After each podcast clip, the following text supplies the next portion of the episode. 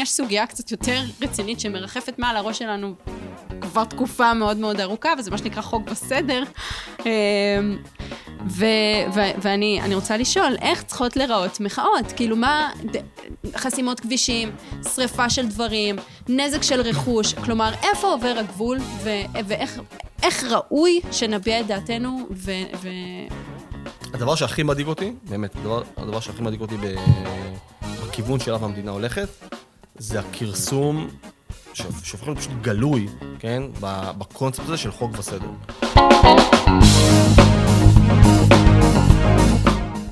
ברוכים הבאים לפרק חדש של הפודקאסט שלנו, מסיבת התה. אה, לי קוראים דניאל ואני פה עם דוקטור שגיא ברמק. אה, משבוע לשבוע אנחנו נפגשים, מדברים על דברים שעולים אה, על סדר היום ומנסים לתת את הזווית שלנו, הזווית האינטלקטואלית, ליברלית קלאסית. זהו. אני הייתי אני, סתם. אז אני רוצה שנתחיל היום עם אחד הנושאים היותר שנויים במחלוקת שיש לנו בחברה, בחברה אה, הישראלית, וזה הנושא של אה, גיוס חרדים. לא חושבת שיש בית בישראל שלא דיברו על הנושא הזה, ובשבוע האחרון הממשלה גם אישרה ששר הביטחון לא יאכוף את אה, חובת גיוס אה, צעירים חרדים, למרות שהתוקף של החוק עומד לפוג. עכשיו, באמת, הנושא הזה הוא, הוא מעסיק אותנו כבר ממש הרבה שנים, וגם הייתה הפסיקה של בג"ץ בזמנו, שגם היא הובילה ל, להרבה מאוד בלאגן, וגם הייתה חלק מה, מהסיבות לתמיכה אה, ברפורמה. אה, ו, ואני חושבת שהנושא הזה מזמן לנו שיח שהוא קצת יותר מורכב באופן כללי על מה שנקרא גיוס חובה, ו, והצבא, וצבא, צבא, צבא העם אל מול צבא מקצועי. אז אה, שגיא, מה אתה חושב על חוק גיוס חובה באופן כללי? ואז גם מה אנחנו חושבים על גיוס חרדים כפתירת הבעיה של שוויון בנטל, מה שנקרא. כן, אלה שאלות גדולות וקשות, מה שנקרא.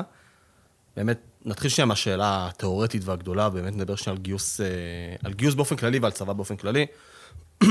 אני בתפיסה שלי, צבא זה משהו שהוא כורח, זה עול מסוים, כן? זה כמו מס, כן? מה שאנחנו פשוט משלמים אה, אה, בזמן שלנו, בחירות שלנו ולא בכסף שלנו.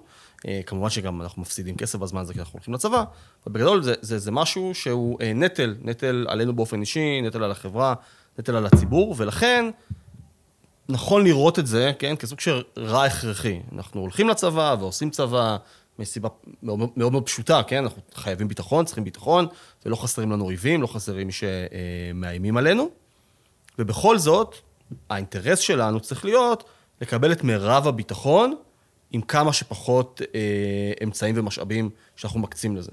כלומר, מציאות שבה פחות אנשים נאלצים להתגייס, או, או מתגייסים לפחות זמן, פחות משאבים שאנחנו צריכים להפנות לחימוש, ויחידות צבא, וארגון צבאי וכולי, ויותר משאבים שאנחנו יכולים להקצות לדברים אחרים, או להשאיר את זה אצלנו בכיס, זוהי, זוהי מציאות הרבה יותר טובה. ולכן אני חושב שחלק מה... ההתקדמות של החברה הישראלית וההתבגרות שלנו, וגם, שוב, זה הכל תלוי אה, מציאות אסטרטגית, כן? זה באמת אותה תנועה הדרגתית ואיטית, כן? אל עבר, שוב, צבא מקצועי זה משהו מאוד מאוד מאוד גדול. אה, ואם אם, אם נשים, בוא, בואי נחשוב על זה כעל, כ, כ, כעל סקאלה. מצד אחד, סוג של הצבא הישראלי של שנת 1948, בסדר? סוג של מדינת מלחמה, כולם עושים צבא, אה, ואין חריגים ככלל. אל מול באמת צבא שהוא כל כולו וולונטרי, מבוסס על אה, יחסים חוזיים, מי שרוצה את הצבא מקבל משכורת, אה, וזה באמת המקצוע שלו. אם אנחנו נחשוב על זה כעל סקאלה כזאת, אני חושב שלאורך זמן, לאורך שנים, אנחנו צריכים לדחוף יותר לכיוון של הצד המקצועי כמובן, אה, אבל לא, לא להיות דוגמטיים במובן הזה. כלומר, אני לא רואה הסדר או מציאות שבהם החוסן הישראלי לא נשען על התגייסות מאוד מאוד מסיבית של מילואימניקים, בעיקר בזמן אה, חירום ומלחמה, אה, ולכי תדעי מה באמת צופן לנו העתיד. בנוגע לחרדים, זוהי סוגיה מעניינת משתי סיבות. הסיבה הראשונה, היא מראה לנו עד כמה שיח מופשט של אה, זכויות לא באמת עוזר לנו לטפל באתגרים ממשיים במדיניות ציבורית. אז לצורך העניין, אנחנו יכולים להסתכל על כל הסוגיה הזאת דרך הפריזמה של הזכות, של הזכות לשוויון. נכון, למה שאני אלך לצבא והעמית החרדי שלי לא ילך? למה שאימא חילונית תשלח את הילדים שלה אה, לצבא ואימא חרדית לא? האם יש פה הפרה או פגיעה בזכות לשוויון? כנראה שכן, בסדר? אבל לאיפה זה מקדם אותנו ולאיפה זה מוביל אותנו? התשובה היא לש, לשום מקום. כלומר, זה לא פותר לנו את הבעיה להצביע על כך שיש איזשהו עיקרון אבסטרקטי אה, מופר, או שהחיים לא מתכנסים לאותה תבנית של עקרונות שאנחנו רוצים. אז אני חושב, אני חושב שקודם כל, זה דבר ראשון שאנחנו לומדים מהמקרה הזה. המקרה הזה מעניין מסיבה נוספת, הסיבה השנייה, וזה באמת המגבלות של הכוח של בית המשפט, שכולם מדברים עליו. אז מה בית המשפט יכול לעשות? הוא יכול לפסול מתווה גיוס.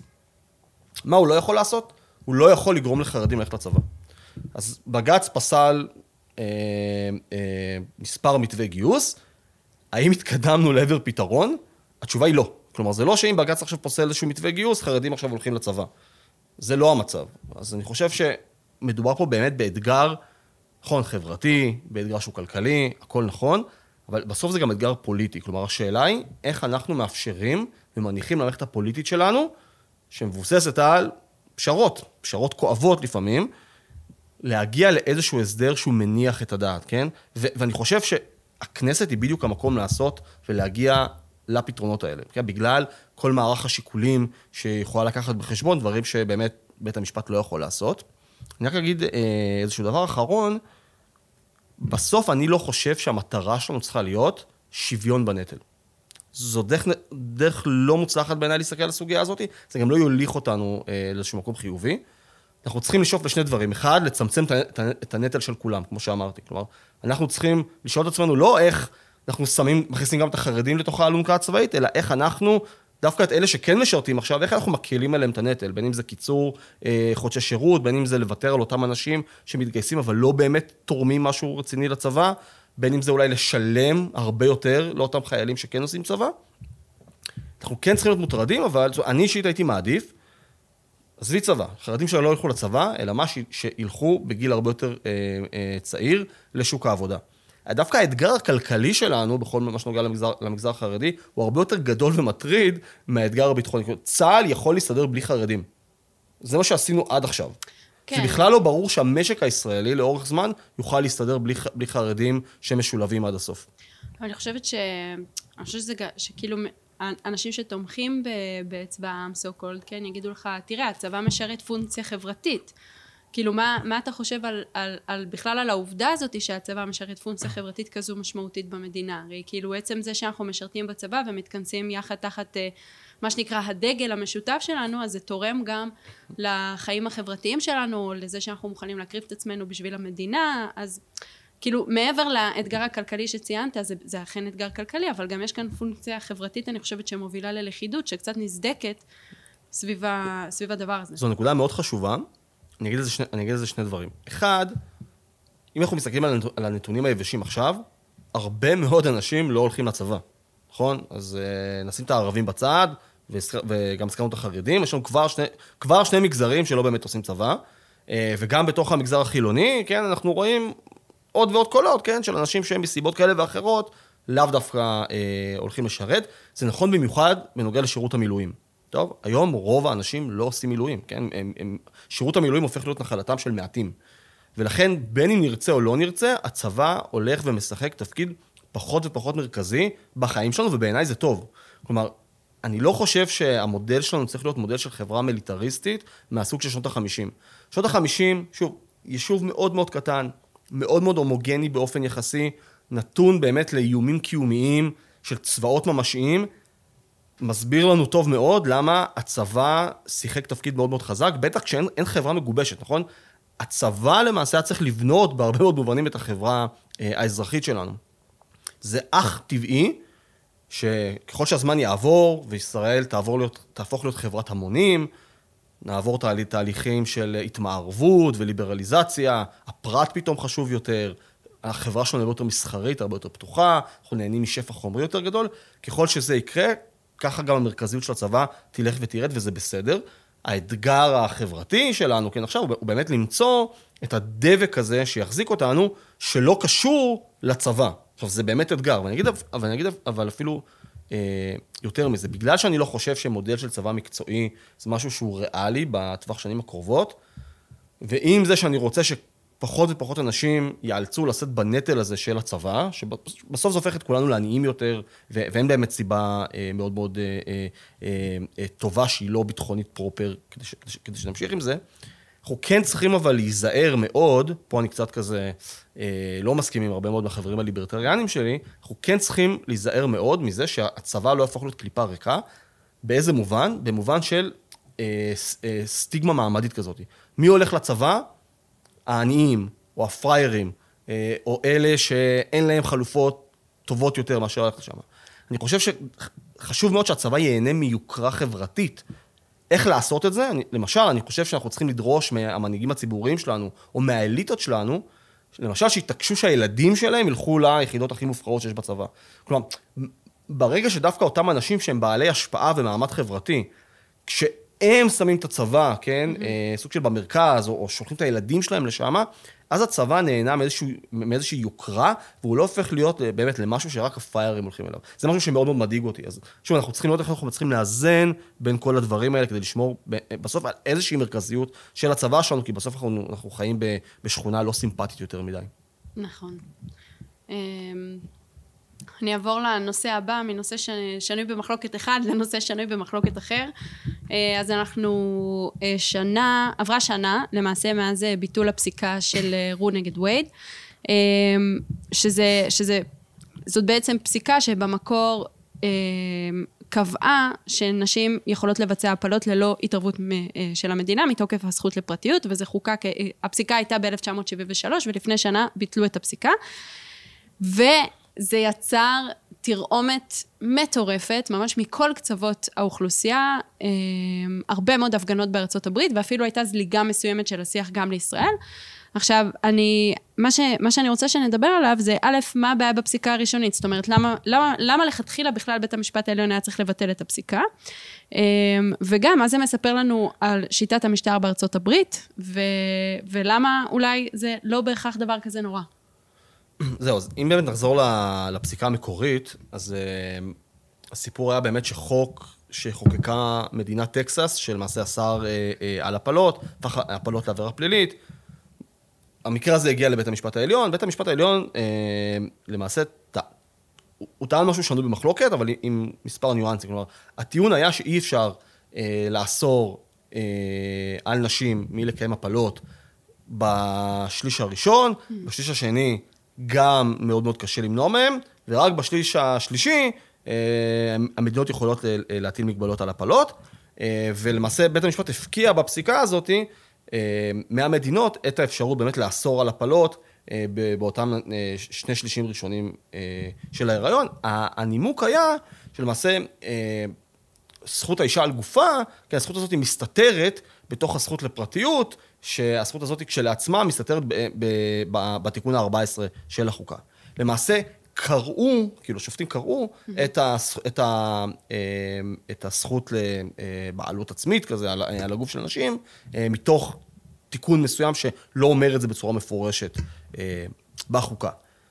זה כמובן עורר תרעומת מאוד מאוד גדולה. אני, אני לא מדבר עכשיו ספציפית על, על השאלה האם צריך לאסור על הפלות, ברור. או לא. אני מדבר נטו מהפרספקטיבה החוקתית והלגלית. כלומר, מה שהמתנגדים, שהגיעו מהצד השמרני של המפה, באו ואמרו, השופטים למעשה בוראים משהו חדש בחוקה. זאת אומרת, החוקה לא אומרת שום דבר על הפלות. אגב, אני, אני, אני מזמין את המאזינים, באמת, תקראו את החוקה האמריקאית, יש, אפשר למצוא אפילו תרגומים לעברית, ותשאלו את עצמכם איפה בחוקה נאמר משהו, כן, על, על, על אה, אה, הפלות. אתם תתקשו מאוד למצוא, כן, כי זה פשוט לא קיים. וזה שהפסיקה הזאת מצאה את הדבר הזה, יצרה באמת אה, אה, מהומה מאוד מאוד גדולה. למעשה, אני חושב שפסק הדין הזה חשוב מסיבה מאוד מרכזית. בסוף הוא ההוכחה האולטימטיבית לאיך אפשר, או סליחה, אני אגיד, הראייה האולטימטיבית, כן, לאיך אפשר לקדם מדיניות ציבורית דרך בתי המשפט. Mm-hmm. הרי זה לא, הרי אם היו מנסים לקדם את האיסור הזה על הפלות, דרך הקונגרס והסנאט, זה פשוט היה נבלם. זה, אין את הקונצנזוס הפוליטי כדי להסכים על הסוגיה הזאת. חשוב לזכור, ארה"ב, מדינה של 330 מיליון איש, מאות כיתות ודתות אה, אה, שונות ומשונות, 50 מדינות שונות, הסיכוי שיהיה קונצנזוס או הסכמה גורפת על הסוגיה של ההפלות, פשוט אפסי, לא קיים, אוקיי? אין שום מחנה משותף בין הליברל או הליברלית הפרוגרסיבית שחיה בניו יורק, לבין האוונגליסט האדוק שגר באלבמה או בטקסס. אוקיי, שני מחוזות שונים. התנועה השמרנית הבינה את זה. כלומר, היא באה ואמרה, אוקיי, רגע, אנחנו מנסים לזכות בבחירות לנשיאות, אנחנו מנסים uh, לתפוס uh, רוב בקונגרס ובסנאט. אבל איך זה משרת אותנו, אם בסוף כל מקרה, ובארצות הברית כל מקרה שנוי במחלוקת, מגיע לפ, לפתח של בית המשפט העליון, ואם בשיטה שלנו בסוף, בית המשפט העליון הוא הפרשן המוסמך של החוקה, הוא למעשה מוקד הכוח הפוליטי הכי חשוב. ולכן אנחנו חייבים להקצות את המשאבים שלנו, mm-hmm. כן, מהזירה הפוליטית הזאת של נבחרי ציבור והנשיא, אל השופטים. ולא תופתעי לגלות שבעקבות הפסיקה הזאת היא מוקמת אה, חברת הפדרליסט האמריקאית. שכל המהות שלה זה לפתח, א', אסכולות שמרניות לקריאה בחוקה. כי ראינו ש... האבות המייסדים, כן, אה, והרבה מאוד אנשים היו קצת תמימים לחשוב שאם יש חוקה כתובה, אז היא באמת מבטיחה, כן, מה של המדינות למדינות ומה של הממשל הפדרלי לממשל הפדרלי. אבל בארצות הברית התפתחה בחצי השני של המאה ה-20 אה, אסכולה פרשנית חדשה, כן, שנקראת אה, החוקה חיה. כלומר, אסכולה פרשנית, פרשנית שבאה ואומרת, אנחנו לא צריכים כל כך להתמקד בכוונה המקורית של, ה... של האבות המייסדים, כן, שהם אלה שהסכימו את החוקה, אנחנו צריכים להישען על הרוח של החוקה ולקחת את הרוח של החוקה ולהיעזר אה, בה לאתגרים העכשוויים שלנו. בסדר, כלומר, החוקה היא לא מסמך מת, זה לא איזה משהו מיושן של כזה אה, סוף המאה ה-18, אלא זה משהו שאנחנו... אה, החוקה צריכה לדבר אלינו עכשיו, אל הבעיות שלנו עכשיו. עכשיו, כמובן שאם אתה תופס ככה את החוקה, המשמעות היא שאין באמת חוקה. אם אתה יכול לקרוא מה שאתה רוצה אל תוך החוקה, אז אין באמת היגיון, כי כל הקטע בחוקה, זה שהחוקה החוקה לא אמורה להיכנע לבעיות, בדיוק, להלך הרוח הזמני שלך. להפך, הם אמורות משהו יציב, קבוע, שלכאורה מעביר איזשהן אמיתות פוליטיות מוסכמות שהן על-זמניות. בסדר? והחוקה גם מאפשרת, זה מאוד מאוד קשה, אבל היא מאפשרת את התנאים אה, לשינוי שלה. אבל הנקודה היא, וזה למה זה כזה מעניין, כי השמרנים הבינו את זה. ולכן, באמת, מאותו אה, אה, פסק דין, אנחנו רואים איך השמרנים מנסים להכשיר משפטנים שמרנים, לפתח אסכולות משפט שמרניות, ובסוף מצליחים להשתלט על בית המשפט. מה הדבר הכי חשוב בקדנציה של דונלד טראמפ? הדבר הכי חשוב שהיה אצל טראמפ, לא הזכירו אותו בגלל שום דבר. בכלכלה הוא היה בסדר, במדיניות החוץ שלו היה בסדר, אפשר להתווכח על הכל זה, כל זה, הבל הבלים, זה לא חשוב, אף אחד לא יזכור את זה. מה חשוב אצל טראמפ? טראמפ מינה שופטים שמרנים לבית המשפט העליון, במהלך הקדנציה שלו, התבסס בבית המשפט העליון רוב שמרני. ואותו רוב שמרני הצליח להפוך, כן, את אה, רו נגד וייד. מה ששופטים פרוגרסיביים נתנו, שופטים שמרנים, לקחו. עכשיו, איך אתה מבטל את זה? איך אתה הופך את הפסיקה הזאת? אתה חייב עוד פעם, כן, רוב פרוגרסיבי בבית המשפט. זה החיסרון הכי גדול במשטרים שהם חוקתיים. אנחנו חושבים שחוקה, שלנו אין חוקה, והרבה מאוד אצלנו רוצים חוקה, ואולי חוקה זה רעיון טוב, ואנחנו צריכים להיות ערים לדאונסייד של חוקה. כי ברגע שיש חוקה, השאלה המספר אחד שכולם שואלים את עצמם, היא מי מוסמך לפרש את החוקה. וסביר להניח שהגוף שיהיה מוסמך לפרש את החוקה זה בית המשפט.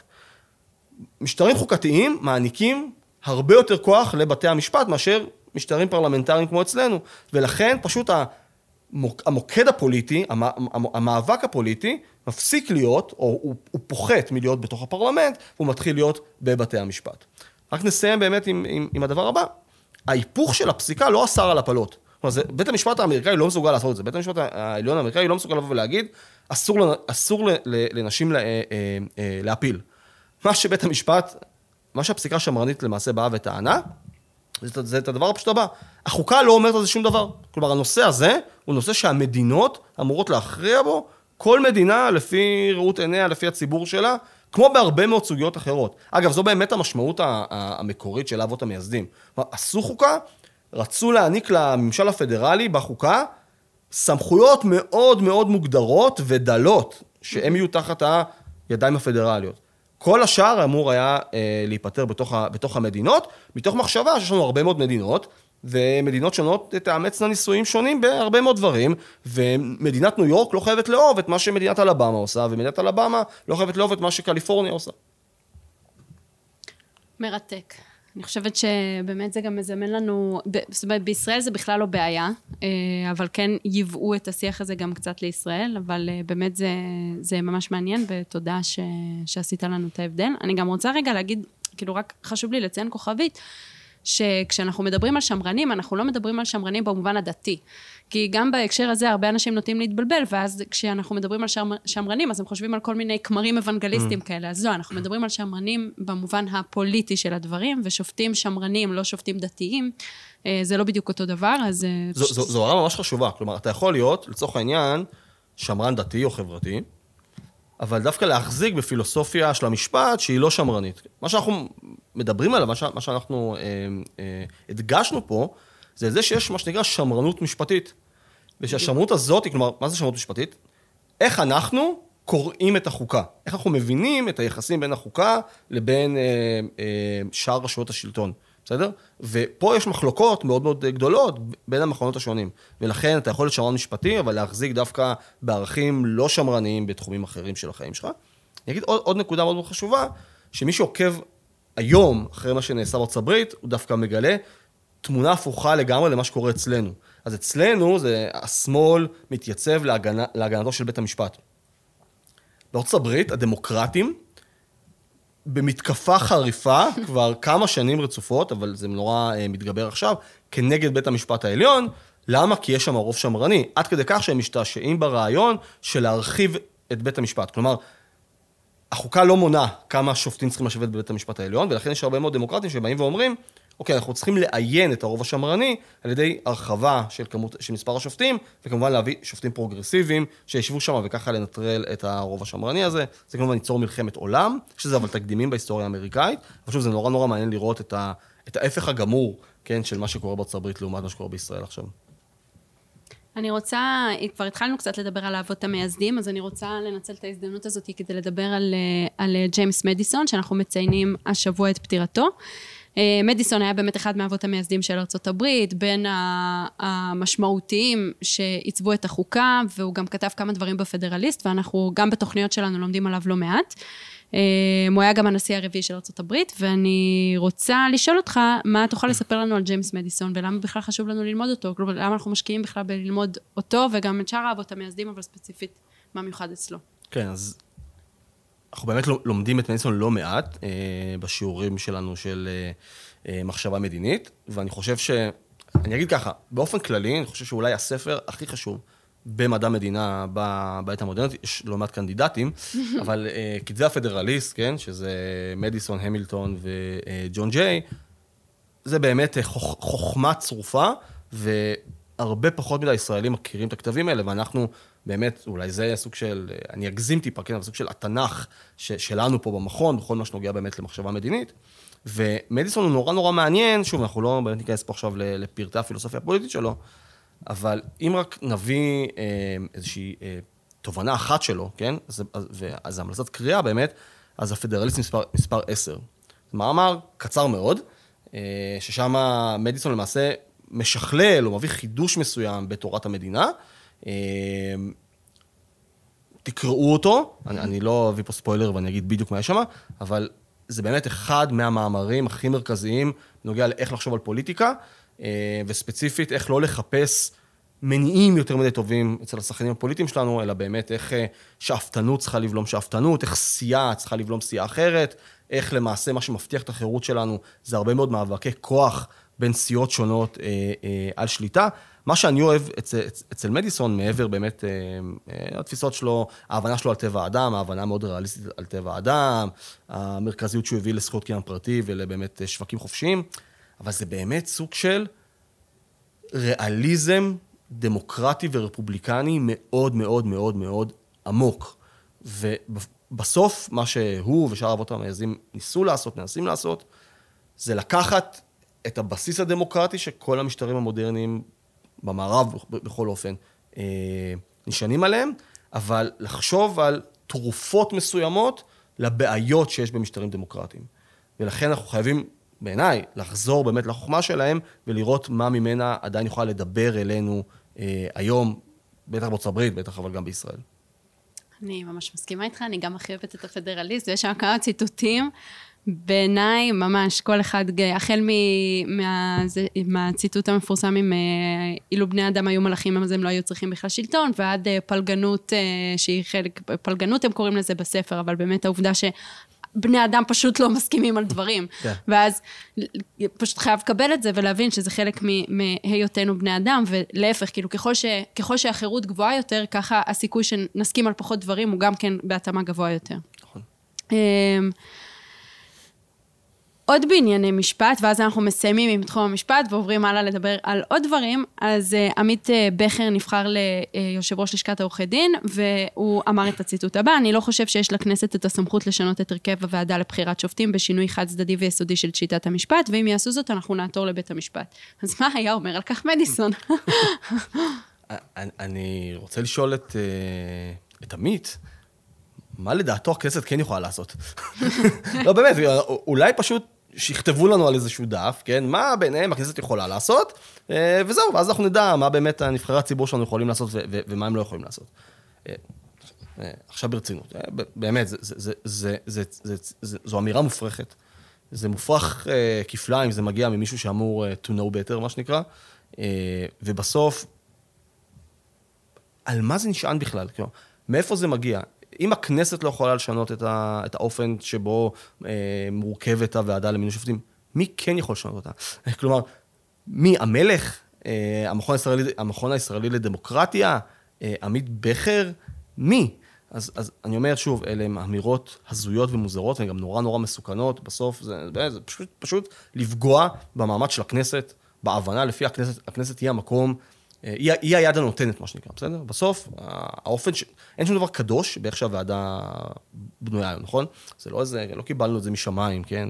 ככה, חייבים להיות שני, שני נציגי לשכה בתוך הוועדה. ישבו פוליטיקאים בכנסת, זה ההרכב, זה המיקס שעליו הם הסכימו. אין שום בעיה שהנבחרים בזמנו יבואו ויסתכלו על זה ויגידו, אוקיי, אנחנו לא חושבים שזה משרת את האינטרס הציבורי יותר, וישנו את זה. בעיניי אין אפילו מה להרחיב על זה יותר מזה. אז, אה, אז אני עוברת הלאה, אנחנו מסיימים עם עניין המשפט, ואנחנו עוברים קצת לדברים אה, שקשורים לכלכלה ולדברים שאנחנו אוהבים. אז אה, ניר ברקת הוא מקדם יבוא של תקנים אירופאיים. עכשיו, עניין התקנים זה גם לא משהו חדש, יש תקנים אירופאים, יש תקנים של ארה"ב, כולנו יודעים מה זה ה-FDA, אבל גם בישראל יש מכון תקנים, כאילו לא בהכרח שמה שטוב לאירופאים טוב גם לישראלים, ויש לנו מכון משל עצמנו. אז אני... יש, לסיפור הזה של מכון התקנים יש תרומה למה שנקרא יוקר המחיה ועוד דברים שאנחנו חווים. אז אני, לפני אבל שנדבר על באמת מה ההשלכות הפרקטיות של הדבר הזה, אני רוצה ששגית תסביר לנו מה, מה הקטע של תקנים, למה זה בעייתי, אמ, והאם יש אלטרנטיבות שהן לא ממשלתיות לסיפור הזה. טוב, בתיאוריה ישנה הצדקה לא רעה לתקנים. אה, תנגידי למשל את, את תפוח לחומר ניקיון. כשאני קונה תפוח, אוקיי? עקרונית אני יודע מה אני קונה, כן? או שאני קונה כפפות או משהו כזה, בסדר? כלומר, אין פה איזה משהו שעלול, לא יודע, אלא אם כן אה, ריססו את התפוח או משהו כזה, אה, לסכן את הבריאות שלי או את הביטחון שלי. אממה, יש אה, מוצרים מורכבים, או יש מוצרים שבאמת, החל מבניינים, ודרך מכוניות, וגם דברי מזון, שלכאורה היצרן, לא יודע, עלול אה, לפגוע בי, עלול, עלול אה, אה, לחסוך על, ה, על הבריאות שלי ועל הביטחון שלי, ובאמת, ובאמת לסכן אותי. ולכן, עקרונית, שוב, בעולם מושלם כזה, יש תקנים, כלומר, יושבים אנשים חכמים מאוד, שרואים את האינטרס הציבורי מול העיניים, יש להם את האינטרס, את האינטרס של הצרכן מול העיניים, ומחייבים יצרנים שונים בתקינה, לפחות תקינה מינימליסטית כלשהי, כן, כדי להבטיח שהחיים, הבריאות שלנו והביטחון שלנו לא ייפגעו. וזה אפילו יכול להיות טוב לשוק, במובן הזה שזה, שזה חוסך לי כצרכן את מה שנקרא, את עלות העסקה שלי. כלומר, אני לא צריך עכשיו להקצות משאבים משל עצמי כדי להבטיח את איכות המוצר. מישהו כבר עשה את זה עבורי, וזה אפילו יכול לסייע לנו אה, לנצל רווחים פוטנציאליים מסחר. אממה, המציאות היא טיפה יותר מורכבת מזה, ומה שאנחנו מגלים, אנחנו מגלים שלא אחת ולא, זאת אומרת, לא פעם ולא פעמיים, היצרנים עצמם משתלטים, למשל, על מכון התקנים. למה הם עושים את זה? הם עושים את זה, א' כל, כי יש להם את הידע. נניח אני רוצה תקינה מיוחדת לשמן זית. אוקיי. מי מבין בשמן זית? תשובה, יצרני שמן הזית מבינים בשמן זית. אה, וזה נכון לגבי אה, בנקאות, וזה נכון לגבי הרבה מאוד דברים אחרים. ולכן, לא מעט פעמים, אותם יצרנים שיש להם את הידע, ויש להם גם, לא חשוב לא פחות, את המשאבים, אומרת, את הכסף, להשקיע, הם לוכדים, כן, את, אותה, את אותו מכון תקנים, או את אותם אה, רגולטורים, אנחנו גם מכנים את זה, שזה שם בספרות, כן, לכידה רגולטורית, אה, מי שניסח את זה לראשונה היה אה, ג'ורג' סטיגלר מאסכולת שיקגו, אה, חתן, חתן הנובל. ואז מה שקורה זה שתקנים שבמקור נועדו באמת אה, לסייע לצרכן או להגן על הצרכן, הופכים למעשה להיות כלי להגנת היצרן. התקן למעשה מגן על היצרן מפני מי? מפני תחרות. עכשיו, אני מציע לחשוב על תקנים כסוג של מכשול. ככל שהתקינה היא אה, רבה יותר, ומורכבת יותר, ומסובכת יותר, ודורשת יותר מהיצרן, ככה יש לנו מכשול שהוא יותר גבוה.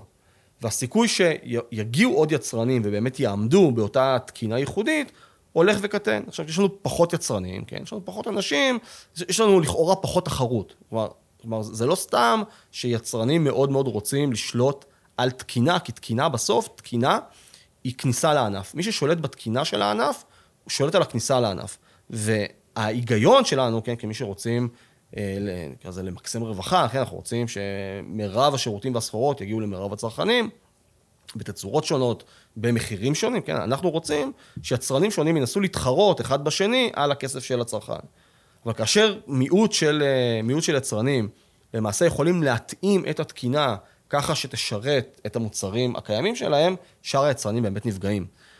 ופה מתחיל מרוץ, לא על הכסף של הצרכן, מתחיל מרוץ על שליטה ברגולציה. כלומר, עוד ועוד פירמות, במקום להקצות משאבים שכל המטרה שלהם זה לשרת את הצרכן, הן מתחילות להקצות לא מעט משאבים, שכל המטרה שלהם זה להשתלט על הרגולטור, או לקבל הטבות מהרגולטור. ולכן הצעד הזה של ברקת הוא מאוד מאוד מאוד טוב, הוא מאוד הוא מאוד, מאוד אה, אה, אה, חיובי, כי הוא בא ואומר, אוקיי, אנחנו למעשה מבטלים או מתעלמים מכל תקינה ייעודית ישראלית. כן, אז אפשר לחשוב על זה כבסיס כזה, תקינה אירופית, ועל התקינה האירופית יש תקינה ישראלית, וכמובן זה אה, מהווה חסם כניסה. בזה אנחנו מבטלים את אותה קומה עליונה. אפשר להקשות ולשאול, אוקיי, בואו נדבר שנייה על התקינה האירופית. מה בתקינה האירופית הוא הכרחי או לא הכרחי, וכולי וכולי, אוקיי, זה, זה אולי השלב הבא. אני כן רוצה לבוא ולהגיד, כי שאלת מה החלופה, אז אני אומר, אני חושב שכן יש חלופות. גם אם לא בכל המוצרים, גם אם לא בכל השירותים, בלא, בלא מעט מוצרים, אפשר לחשוב על מה שנקרא תקינה וולונטרית או תקינה פרטית. אין שום סיבה, אם הצרכן רוצה, אני חושב על זה ככה, צרכנים הם לא מפגרים, ולא מעט צרכנים רוצים, הם רוצים לדעת שהמוצרים והסחורות שהם קונים, הם בטוחים לשימוש. והם יהיו מוכנים לשלם על זה אפילו. ואנחנו יודעים שאיפה שיש ביקוש, לצורך העניין ביקוש לאיכות או לתקינה, אין שום סיבה שלא יהיה היצע. כלומר, אין, אין שום סיבה שלא יהיה מי שיציעו לנו את, את אותם שירותי תקינה. שוב, אני לא אומר שזה תופס לגבי כל השירותים וכל הסחורות, אבל כן צריך לחשוב על אותם אה, סחורות שבהם אנחנו יכולים להתבסס על אותה תקינה, תקינה וולונטרית. כשיכול להיות ששוב, יכול להיות שדווקא אני לא רגיש לסיכון, אני כצרכן אני לא רגיש לסיכון, ואני רוצה לקנות אה, מוצר זול יותר, שלא עומד בתו התקן הכי מחמיר או משהו כזה. אוקיי, בסדר, אנחנו רואים את זה מאוד מאוד יפה נניח במכוניות. כן. נכון, אז יש אה, מכוניות שמספקות יותר הגנה, ויש מכוניות שמספקות, שמספקות אה, אה, פחות הגנה. אם ניקח את זה כמודל, בסדר? לא כאחד לאחד, ניקח את זה כמודל להרבה מאוד אה, מוצרים אחרים, בעיניי זה משהו ש, שיכול לעבוד, ולכן, שוב, אולי השלב הבא במדיניות ציבורית, צריך להיות לא רק להשוות את התקינה שלנו לתקינה של חו"ל, אלא גם לשאול את עצמנו, מה מהתקינה אנחנו יכולים לפתוח לשוק. מרתק. יש, יש מלא את, אה, דברים שהם תקינות אלטרנטיביות. לצורך העניין, יש הרבה אנשים ש, שחשוב להם שהאוכל שלהם יהיה טבעוני, אז הם יקנו רק vegan friendly, או נכון, יש... אני, הייתה לי איזו תקופה, הייתי קונה רק fair trade. הייתה לי תקופה מאוד ארוכה, אמרתי לעצמי, אני רוצה לוודא שכולם קיבלו כסף. אפשר לקחת את זה לכשרות. כשרות כן, זו טובה. למשל. בחו"ל, כן, יש את... סטמפה, זה כשר וזה לא כשר, ויש תחרות, יש גופים יהודיים שמספקים את אותה, את אותה תקינה. לכן אני אומר שוב, המחשבה לפיה רק רגולטורים מדינתיים יכולים לספק תקינה לשירותים כן. וסחורות, נראית לי אה, לא משכנעת. כאילו הם גם מלאכים, כן? הם לא מונעים מאף אינטרס, כן, וזה לא בדיוק. מעניין אותם הדברים האלה, כן. איך, ממש. אה, עוד, אה, עוד נושא, הנושא האחרון בעצם שאני רוצה לדבר עליו, ואם זה כבר נסגור, אז אה, עוד, עוד דבר אקטואלי שעלה לא מעט לכותרות, זה המ- המחאות הנרחבות של, ה, של הדרוזים. עכשיו, מבלי, מבלי לי, להתעסק באופן ספציפי על האם מוצדקת או לא המחאה של הדרוזים, וזה לא משנה כל כך מי מוחה, כן? אבל אה, יש סוגיה קצת יותר רצינית שמרחפת מעל הראש שלנו כבר תקופה מאוד מאוד ארוכה, וזה מה שנקרא חוק וסדר. אה, ו- ו- ואני אני רוצה לשאול, איך צריכות להיראות מחאות? כאילו, מה... חסימות כבישים, שריפה של דברים, נזק של רכוש, כלומר, איפה עובר הגבול, ו- ואיך איך ראוי שנביע את דעתנו, ו... ו- הדבר שהכי מדאיג אותי, באמת, הדבר, הדבר שהכי מדאיג אותי ב, בכיוון שאליו המדינה הולכת, זה הכרסום שהופ- שהופך להיות פשוט גלוי, כן, בקונספט הזה של חוק וסדר. כן. דווקא אני, אני אגיד פה משהו מזווית שמרנית. מה שמאפיין מפלגות שמרניות בכל מקום בעולם, אבל בטח, ב- ניקח כזה את ארצות הברית, אוקיי? הדגש שמנהיגים שמרנים, שהתנועה השמרנית שמה, זה קודם כל, עוד לפני חירות, לפני אה, סחר חופשי, לפני קפיטליזם, לפני כל זה. קודם כל, חוק וסדר. חוק וסדר, חוק וסדר. זה הדבר הכי בסיסי והכי חשוב, שהוא תנאי לכל יתר הדברים שמדינה חייבת לספק. זה הצידוק היחידי, היחידי הכי בסיסי של מדינה. אם מדינה לא... שוב, אנחנו אפילו מגדירים מדינה כמונופול על, ה- על הש- השימוש הלגיטימי באלימות. ברגע שהמדינה לא מצליחה להגן עלינו, לא מאויבים חיצוניים ולא מאויבים פנימיים, ברגע שכל אחד עושה מה שהוא רוצה, אני לא אוהב היום איזה משהו, אני הולך לחסום כביש. אני לא אוהב היום טורבינה, אני שורף צמיגים. אה, אני לא אוהב שצה"ל לא מספק לי את ההגנה המלאה שאני רוצה. נכנס זה, לכפר אני נכנס ו- לכפר ואני שורף מכוניות. ברגע שאנשים לוקחים את החוק לידיים, ברגע שאנשים פורעים באמת כל עול, אנחנו נמצאים במדרון מאוד מאוד מאוד מסוכן. אני חושב ש... צריכה להיות אג- אג'נדה. האג'נדה, לא יודע אם זה של הממשלה הנוכחית, של הממשלות הבאות, צריכה להיות, אנחנו הולכים להחזיר את החוק ואת הסדר. חוק הוא חוק, סדר הוא סדר. משטרה אוכפת את החוק בצורה שוויונית כלפי כולם. הענישה צריכה להיות מאוד מאוד חזקה. יש בעיות עם מערכת המשפט, כן? שמקלה לא מעט על עבריינים אה, ופושעים וכל מיני כאלה, ומשחררת בתנאים מקלים. גם, גם בזה חייבים לטפל. אבל בסוף אנחנו מאוד מאוד קרובים בעיניי ללאבד שליטה על הסדר הציבורי שלנו. זו סכנה אדירה, אנחנו פשוט, אני קראתי, זה, קראתי לזה גם בפרקים הקודמים, ישראל מתחילה להיות דומה למדינה כושלת. אנחנו מתחילים להזכיר מדינות כמו לבנון, שבאמת, פשוט, מיליציות, כן? מיליציות שולטות, החוק הוא המלצה בלבד, אה, זה, זה כנראה ככה מהפשיעה הכלכלית וכולי, לכן אני אומר, זה הדבר שהכי מדאיג אותי. אם הממשלה לא תיקח את זה כ- כפרויקט רציני ו- ולא תשנה כיוון, אה, יקומו מהר מאוד אנשים בעלי עמדות נורא נורא קיצוניות, כן? שיבואו ויגידו, אוקיי, אם זה ככה, אנחנו דורשים את מלוא הסמכויות, כולל אה, פגיעה לא- אה, לא, לא מועטה בחירות, כדי להשיב באמת את, את אותו חוק וסדר. לא חייבים להגיע עד לשם. אגב, אני, אני, אומר את זה, חשוב מאוד שאנשים שמזהים את עצמם כימין, יתבעו, כלומר, יצביעו על כך שחלק מנבחרי הציבור שם פשוט לא עומדים במטרה, לא עומדים במשימה שלהם. הדוגמה הכי טובה זה כמובן אה, אה, אה, השר לביטחון פנים. אה, נכון. אה, איתמר בן גביר, הוא מתגלה כליצן. ליצן טיק טוק, ליצן טוויטר. חוץ מ... אה, אה, לא יודע, להתלונן בתקשורת, הוא פשוט לא יודע לעשות שום דבר. מקבל ציון נכשל עד עכשיו, פשוט מביך, אני מסתכל עליו, אני באמת נבוך. זה הכי טוב שהממשלה הזאת הצליחה להעמיד. שוב, מצד אחד אני שמח שמביאים לו ככה להיכשל בצורה מחפירה אה, אה, לעיני כל. מצד שני, בסוף זה לא רק איתמר בן גביר, זו ממשלת ישראל, והממשלה כרגע נכשלת בלהבטיח את הדבר הכי בסיסי לאזרחים שלה.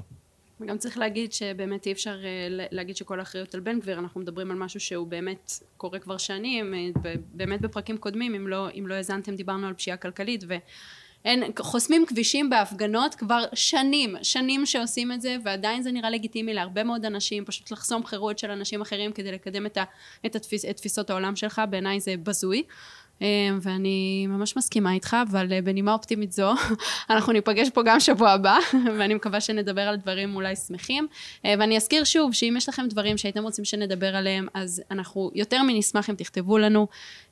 וככה עוד דבר קטן שאני אגיד, אנחנו אומרים את זה גם כל שבוע מאז שנפתחה הרשמה, אבל ההרשמה לתוכניות שלנו נפתחה.